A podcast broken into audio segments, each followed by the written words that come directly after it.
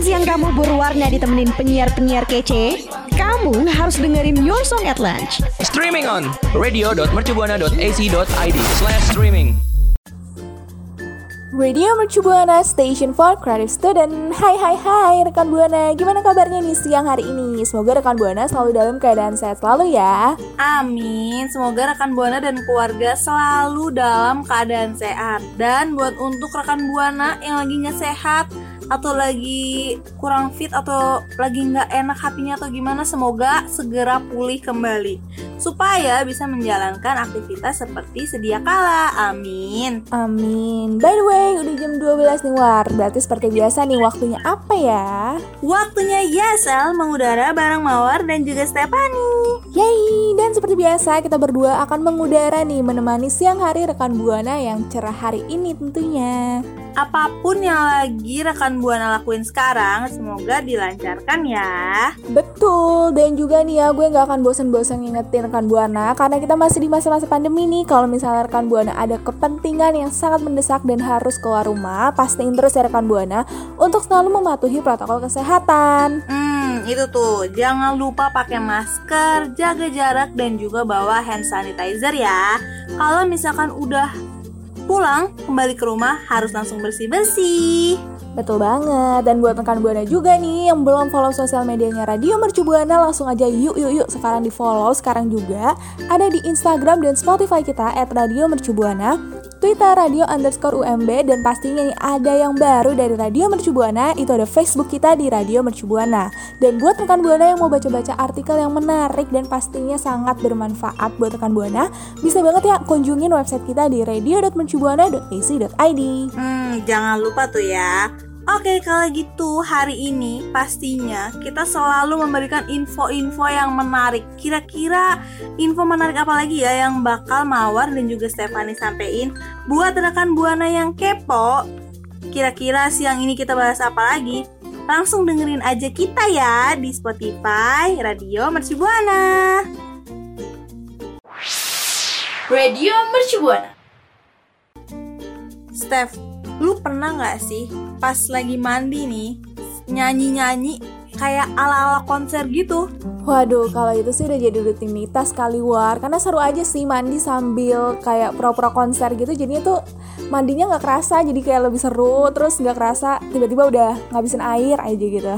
Nah, lu tau nggak sih Steph dan rekan Buana yang mungkin juga pasti pasti banget sih ngelakuin kebiasaan ini kalau misalkan lagi mandi.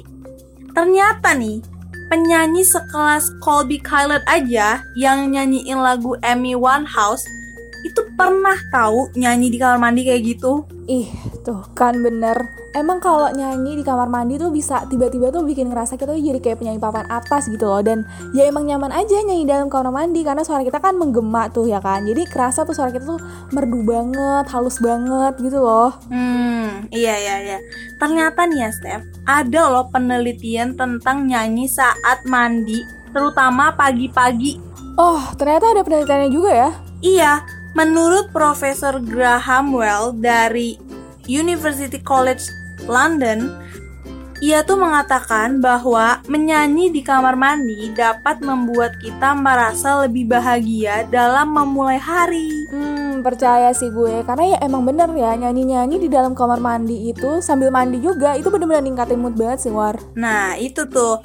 Dan menurut Profesor Graham juga nih, kalau misalkan bernyanyi di kamar mandi, ternyata bermanfaat baik bagi kesehatan tubuh dan juga mental kita sendiri.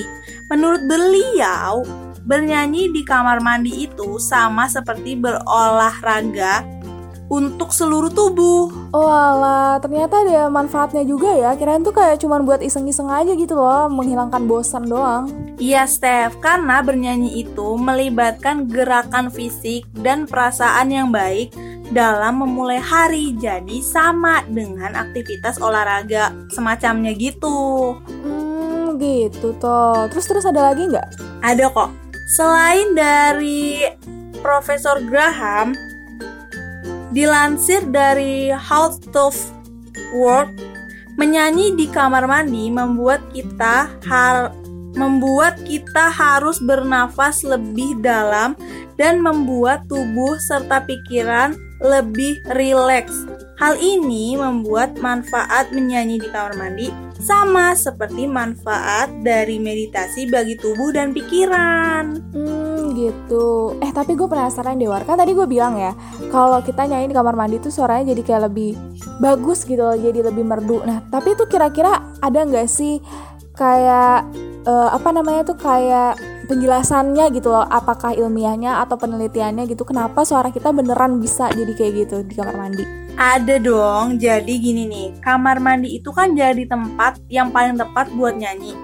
Itu semua bisa dirasakan oleh kita karena sistem akustik di ruangan kamar mandi itu dinilai lebih baik daripada di, ru- di ruangan lain. Hal ini disebabkan karena kamar mandi dengan pilihan lantainya itu, kalau misalkan lantainya bagus dan benar pilihannya, penempatannya juga bagus, itu akan membuat suara kita lebih mudah terpantul, jadi terdengar lebih merdu. oh gitu. Terus terus terus gimana? Nah, pantulan akustik yang baik lantas akan memberikan efek tertentu pada suara dan membuat gelombang suara itu bertahan lebih lama dalam ruangan. Karena itu, suara saat menyanyi di kamar mandi akan terdengar lebih merdu dibanding di ruangan lain. Hmm, oke oke. Nah tuh ya rekan Buana, kayak yang udah dijelasin panjang lebar sama Mawar tadi, ternyata nyanyi di kamar mandi waktu pagi hari sebelum kita mulai aktivitas banyak manfaatnya loh. Radio Mercu Buana. Eh, Mawar dan rekan Buana, gue mau nanya deh. Pernah nggak sih dalam lingkungan sosial kita nih ya, kita tuh kayak nemuin orang-orang yang bercanda, tapi bercandanya ngebawa-bawa fisik nih, kayak misalnya tiba-tiba ngatain gendut lah, jelek lah, atau jerawatan lah gitu. Pernah nggak nemuin orang yang kayak gitu? Yah, kalau menurut gue sih pernah banget sih kalau gue gue basic banget lah itu. Tadi juga habis digituin jadi ya udah gitu kan. Tapi ya udah terima aja. Cuma sebel juga sih Steph. Bener-bener sebel sih kadang cuman ya udahlah anggap bercandaan aja kita juga ketawa kan gitu. Nah bener banget, karena kita ketawa makanya tuh mereka nganggapnya tuh sebagai candaan. Padahal nih ya, untuk beberapa orang, sebagian orang yang pernah ngalamin dikatain kayak gitu Itu tuh merasa tuh dirinya tuh malu gitu loh Dan udah gak percaya diri lagi sama dirinya sendiri. Dan itulah kenapa banyak banget nih remaja-remaja nih ya terkhususnya Remaja-remaja, anak muda zaman sekarang tuh merasa gak percaya diri Merasa sedih terus, merasa jelek terus ya. Karena Orang-orang tuh kalau bercanda suka banget deh yang namanya bawa-bawa fisik mawar. setuju banget gue Steph. Sampai gue tuh bikin baru banget bikin postingan di Instagram gue mengenai ini nih jadi bercandaan kayak gitu tuh menurut gue norak banget gitu. Nggak lucu gitu. Walaupun gue ketawa itu bukan berarti itu lucu. Bahkan ya kadang itu nggak cuman fisik gendut atau kurusnya doang nih Steph bahkan kadang bisa nyinggung soal penampilan kayak eh kok lu jelek banget sih? Eh kok lu butek banget sih? Parah sih itu menurut gue Betul banget. Jadi tuh sebenarnya tuh kata-kata sederhana yang dikeluarin sama orang-orang tuh kadang tuh bisa bikin kita jadi kepikiran banget loh. Dan akhirnya nih berujung-ujung kita jadi malu terus gak percaya diri lagi. Misalnya tadi awalnya kita percaya diri nih berpenampilan kayak gini eh pas dibilang ih nggak cocok. Ih jelek ih gendut ih kurus dan segala macam kita jadi nggak percaya diri lagi deh berpenampilan kayak gitu Hmm, banget, banget, banget, banget. Dan itu terkenal banget sih istilahnya apa sih? Ba body body apa sih? Body shaming Nah, iya tuh body shaming maksud gua. Betul banget nih. Jadi nih ya Mawar dan rekan Buana, buat yang belum tahu body shaming itu apa sih? Jadi menurut Dictionary Cambridge, body shaming itu adalah kritik terhadap seseorang berdasarkan bentuk, ukuran atau penampilan tubuh mereka. Iya, emang parah banget ya padahal udah 2020 gini nih masih aja ada orang yang suka body shaming ke orang lain. Buat apa sih? Nah itu dia Jadi gini ya Mawar dan rekan Buana Mengutip dari pijarpsikologi.com Body shaming itu bisa membuat seseorang kemudian melihat dirinya tuh sebagai suatu objek Atau bahkan bisa menilai dirinya sendiri lewat penampilan Atau biasa disebut self-objectification Gitu tuh Mawar Iya, kan apa ya? Perilaku ini tuh bisa buat orang tuh jadi malu sama dirinya sendiri. Terus bisa tiba-tiba punya rasa cemas yang nggak yang nggak penting gitu tentang tubuhnya bentuknya atau apa pun itu deh yang kurang. Kadang tuh orang ya apa ya orang-orang yang nerima perilaku body shaming ini gua mungkin salah satunya atau mungkin rekan buana juga pernah sering kali tuh ngerasa kayak ada yang salah gitu di diri sendiri gitu. Ngerasa kayak kok gua nggak kompeten banget ya kok gua rendah banget ya gitu kadang-kadang Hmm, betul banget ya. Jadi tuh pada dasarnya body shaming ini tuh menyerang psikologis seseorang. Sama kayak gue baca-baca dan gue ngutip di headline.com. Body shaming itu tuh bisa banget menyebabkan masalah psikologis. Misalnya nih, kita bisa kena gangguan makan yang akhirnya berdampak juga nih buruk buat tubuh kita dan bahkan jiwa kita sendiri. Dan juga nih ya buat mawar dan rekan buana, Menurut National Eating Disorders Association, di Amerika Serikat itu ada 20 juta wanita dan 10 juta pria yang gak menderita gangguan makan dan itu tuh sangat-sangat signifikan dan pokoknya kayak parah banget gitu ya dan akhirnya itu bisa mengganggu kehidupan mereka. Parah ya? Ih, astaga, gua nggak kebayang sih. Cuman ada sih temen gue yang jadinya kayak gini nih. Akhirnya dia kurus, kurus, kurus terus tipes. Setelah tipes, dia tuh baru sadar kalau yang orang-orang omongin kata-kata negatif itu tuh bener-bener ngerusak mental dia banget. Dan itu gua rasain sih kayak akhirnya gua ngerasa kayak ah ya udahlah orang mau ngomong apa juga cuman parah ya gak bisa kena gangguan makan gitu padahal cuma dengan kata-kata loh nggak dengan perilaku Hmm, betul banget. Jadi tuh emang body shaming itu sebenarnya termasuk dalam tindakan bully sih ya menurut gue dan ada juga nih data yang mendukung opini gue barusan itu dari headline.com. Jadi datanya tuh ngasih tahu kalau ada sekitar 65% orang dengan gangguan makan atau eating disorders itu tuh bilang kalau bullying itu tuh sangat berkontribusi dari eh, kehidupan mereka. Jadi karena bullying itu mereka merasa eh, bahwa mereka tuh kayak apa ya menyerang psikologis mereka dan akhirnya mereka kena deh tuh penyakit gangguan makan. Dan bahkan laporan ini juga menemukan bahwa 49% pengidapnya itu berusia kurang dari 10 tahun saat bullying dimulai. Jadi ini banget ya.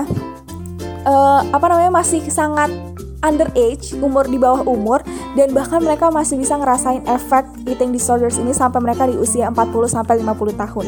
Lama banget coba bisa bayangin gak sih? Iya ya, orang yang nyan apa ya nyandain mereka gitu dengan segala kekurangan yang mereka punya, terus masih menjatuhkan gitu ya.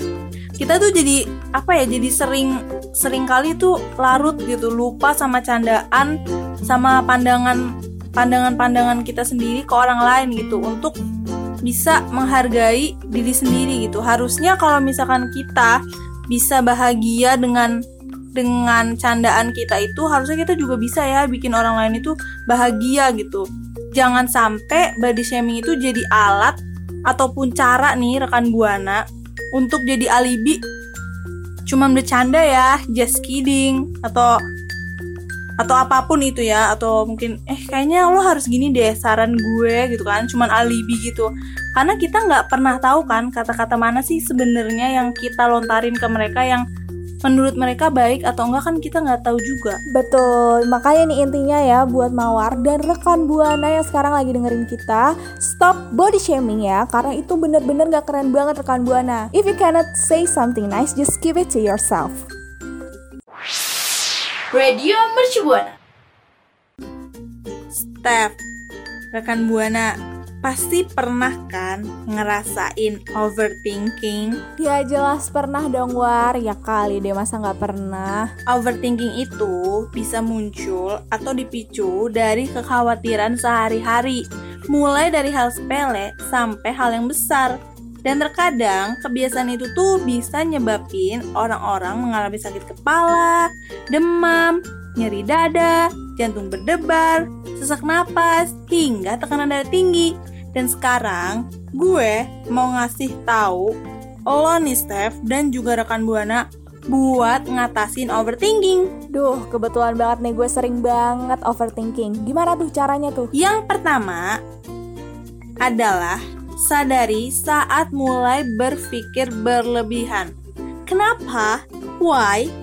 Karena saat pikiran mulai mengulang-ulang suatu peristiwa atau mengkhawatirkan hal-hal yang tidak dapat dikendalikan, sadar atau nggak sadar, pasti pikiran itu jadi lebih produktif dan lebih diatur oleh alam bawah sadar sehingga terlihat tidak produktif. Hmm, bener banget sih Mawar Apalagi tuh kalau misalnya gue udah overthinking Bawaannya tuh gue udah males aja tuh ngapa-ngapain Jadinya gak produktif deh Terus-terus gimana lagi War? Yang kedua itu tantang pikiran kita karena emang menghanyutkan. Jadi kita mulai Hmm, jadi semacam harus berani untuk ngelawan pikiran sendiri gitu ya War Yang kedua, tantang pikiran.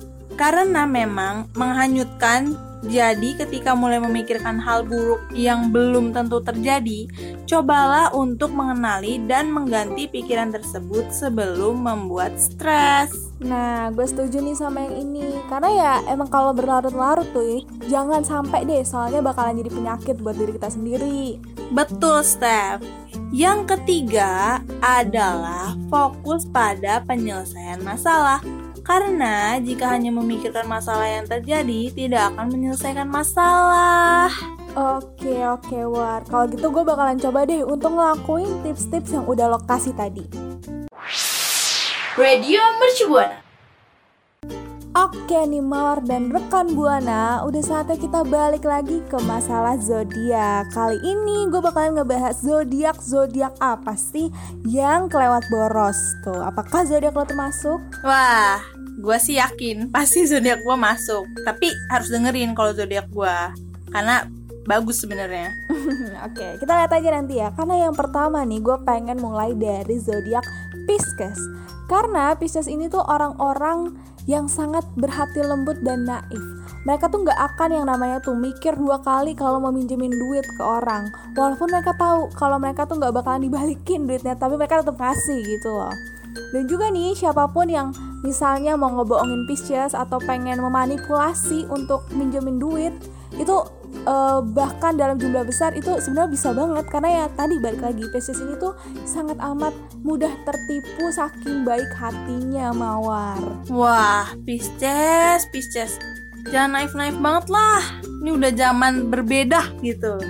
Terus terus selanjutnya ada siapa lagi nih, Steph? Selanjutnya ada zodiak dari Leo. Jadi Leo ini nih suka menjalani kehidupan kehidupan yang mewah gitu tuh. Dan mereka tuh suka banget sama barang-barang yang indah gitu. Dan pastinya kan barang-barang indah tuh kan pasti mahal-mahal lah ya. Dan juga nih mereka juga suka banget yang namanya belanja-belanja. Dan apalagi eh, dari belanjaan-belanjaan mereka itu, mereka tuh suka banget ngasih-ngasihin hadiah ke orang lain. Dan mereka tuh apa ya eh, suka memperoleh kekayaan gitu. Jadi karena eh, kekayaan yang mereka punya, eh, duit-duit yang mereka dapat gitu nih ya, langsung mereka belanjain tuh banyak-banyak ya. Karena mereka emang hobi belanja. Makanya punya pacar Leo enak ya dibelanjain mulu Uh, mantap tapi dari dua ini belum masuk zodiak gua kira-kira yang ketiga siapa nih Steph Ketiga kayaknya ini zodiak lah nih Mawar. Ada Gemini. Gemini tuh ya orangnya tuh paling gak takut deh tuh yang namanya ngabisin duit. Malah sebaliknya mereka tuh sangat amat dermawan dalam membagi-bagikan duit alias sumbangan. Jadi mereka suka banget nih eh, donasi, ngasih sumbangan ke orang-orang.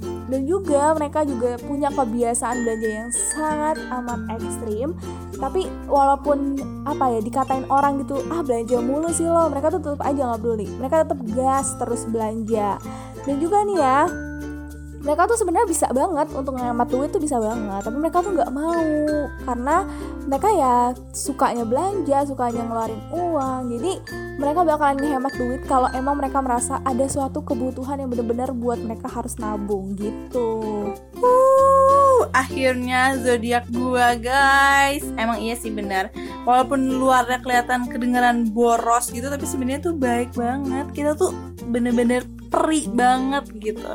Tapi kebaikannya zodiak gue ini malah orang-orang anggap sebagai sebuah hal negatif yaitu keborosan yang melewati batas gitu. Nah betul kan tuh jadinya dapat deh tuh omongan dari orang-orang kok boros banget sih. Nih selanjutnya juga ada nih ya mungkin zodiak rekan buana yang satu ini adalah Aquarius. Jadi Aquarius ini suka banget ngabisin duit untuk hal-hal yang eh, kayak elektronik gitu lah. Pokoknya yang bermanfaat ya misalnya gadget terus kayak produk-produk dan investasi kayak misalnya startup atau kayak penemuan-penemuan teknologi baru gitu. Dan jadi itu yang mahal-mahal lah ya pokoknya. Dan kadang-kadang nih mereka juga suka uh, membuat pilihan yang baik saat berinvestasi tetapi di lain waktu itu bisa jadi kerugian buat mereka gitu. Jadi mereka kan uh, suka banget nih uh, investasi-investasi yang bawa investasi. Dah, walaupun mereka kayak sering rugi, sering rugi, mereka tuh tetap aja gas terus, tetap aja lanjut karena mereka tuh selalu berharap kalau emang investasi itu bermanfaat buat mereka, pasti bisa memulai sesuatu yang nantinya bakalan jadi gede dan pokoknya bakalan berguna banget buat mereka ke depannya gitu.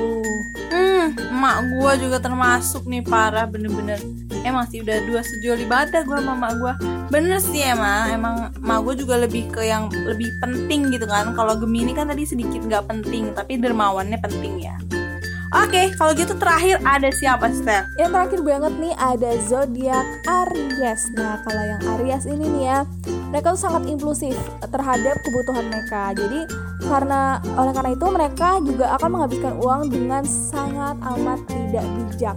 Mereka tuh bisa banget nih yang namanya ngeluarin duit di mana aja, kapan aja tanpa mikir dan mereka tuh suka um, menyeret keputusan mereka jadi kalau misalnya mereka menyukai sesuatu mereka tuh nggak bakalan mikir dua kali langsung aja deh tuh lo suka lo ambil gitu dan mereka bakalan um, langsung beli gitu. Jadi Aries gak bakalan mikirin banyak. Daripada nyesel kan mending langsung aja tuh beli. Nggak mikir ada duit ada duit apa kagak mau ditabung apa kagak beli aja gitu. Uh bener-bener kayak lagunya ini ya Ariana Grande ya. I want it I got it. I want it I got it wis tapi diinget ya walaupun semua zodiak ini itu terkenal borosnya kelewatan tapi ini hanya zodiak. Oke rekan buana hanya zodiak jangan terlalu ditelan mentah-mentah siapa tahu. Rekan buana yang punya zodiak zodiak ini nggak ngerasa nggak tuh gue nggak boros-boros banget. Atau mungkin ada juga yang ngerasa eh gue boros tapi kok gue nggak masuk sih ke listnya? Gitu. Jadi jangan terlalu ditelan mentah-mentah oke? Okay? tapi walaupun nggak ditelan mentah-mentah kayaknya rekan buana itu harus tetap cerita deh. Kira-kira zodiak rekan buana ada nggak di atas? Atau malah nggak ada Coba dong kasih tanggapannya atau cerita-cerita ke kita di Twitter kita di @radio underscore UMB. Jangan lupa pakai hashtagnya YesL. Radio Mercubuana. Wih, ternyata segmen tadi itu adalah segmen terakhir kita. Ini terakhir beneran atau atau enggak ya? Kayaknya kita nggak balik lagi ya nggak sih, Steph? Bisa jadi nih, tapi ya gimana ya rekan buana yang namanya pertemuan pasti ada perpisahan. Hmm, mudah-mudahan ya SL tadi tadi itu yang terakhir itu adalah segmen terbaik kita dari banyaknya ISL ISL yang lalu ya yang sama Mawar dan juga Stefani mudah-mudahan ocehan-ocehan tadi tuh itu bisa ngasih hiburan ke rekan buana bisa nemenin makannya rekan buana bisa nemenin galaunya rekan buana. Semoga sangat-sangat informatif untuk rekan buana. Hmm, setuju banget. Dan juga nih ya buat rekan buana sebelum kita beneran pamit undur suara Stefani sama Mawar mau ngingetin rekan buana buat follow sosial media kita supaya nantinya rekan buana kalau mau tahu tentang informasi-informasi seputar Radio Mercu Buana bisa langsung up to date banget nih karena ada di Instagram dan juga Spotify kita di Radio Mercu Buana Twitter Radio underscore UMB dan juga ada Facebook kita Radio Mercu Buana. Rekan Buana kalau misalnya mau baca-baca artikel kayak lagi gabut atau mau cari informasi-informasi yang teraktual dan up to date, bisa banget langsung ke website kita di radio.mercubuana.ac.id. Oke, kalau gitu gak usah sedih ya rekan Buana, tenang, kita pasti balik lagi. Cuman ya namanya juga libur uas gitu kan, jadi kita harus libur. Tapi masih banyak kok siaran-siaran yang lain selama satu minggu terakhir ini. Oke, jadi jangan sedih. So, kalau gitu Mawar pamit undur suara. Dan Stefani juga pamit undur suara. See you next time rekan Buana. Bye. Makasih ya rekan Buana yang udah dengerin YSL. Sampai ketemu di YSL berikutnya ya.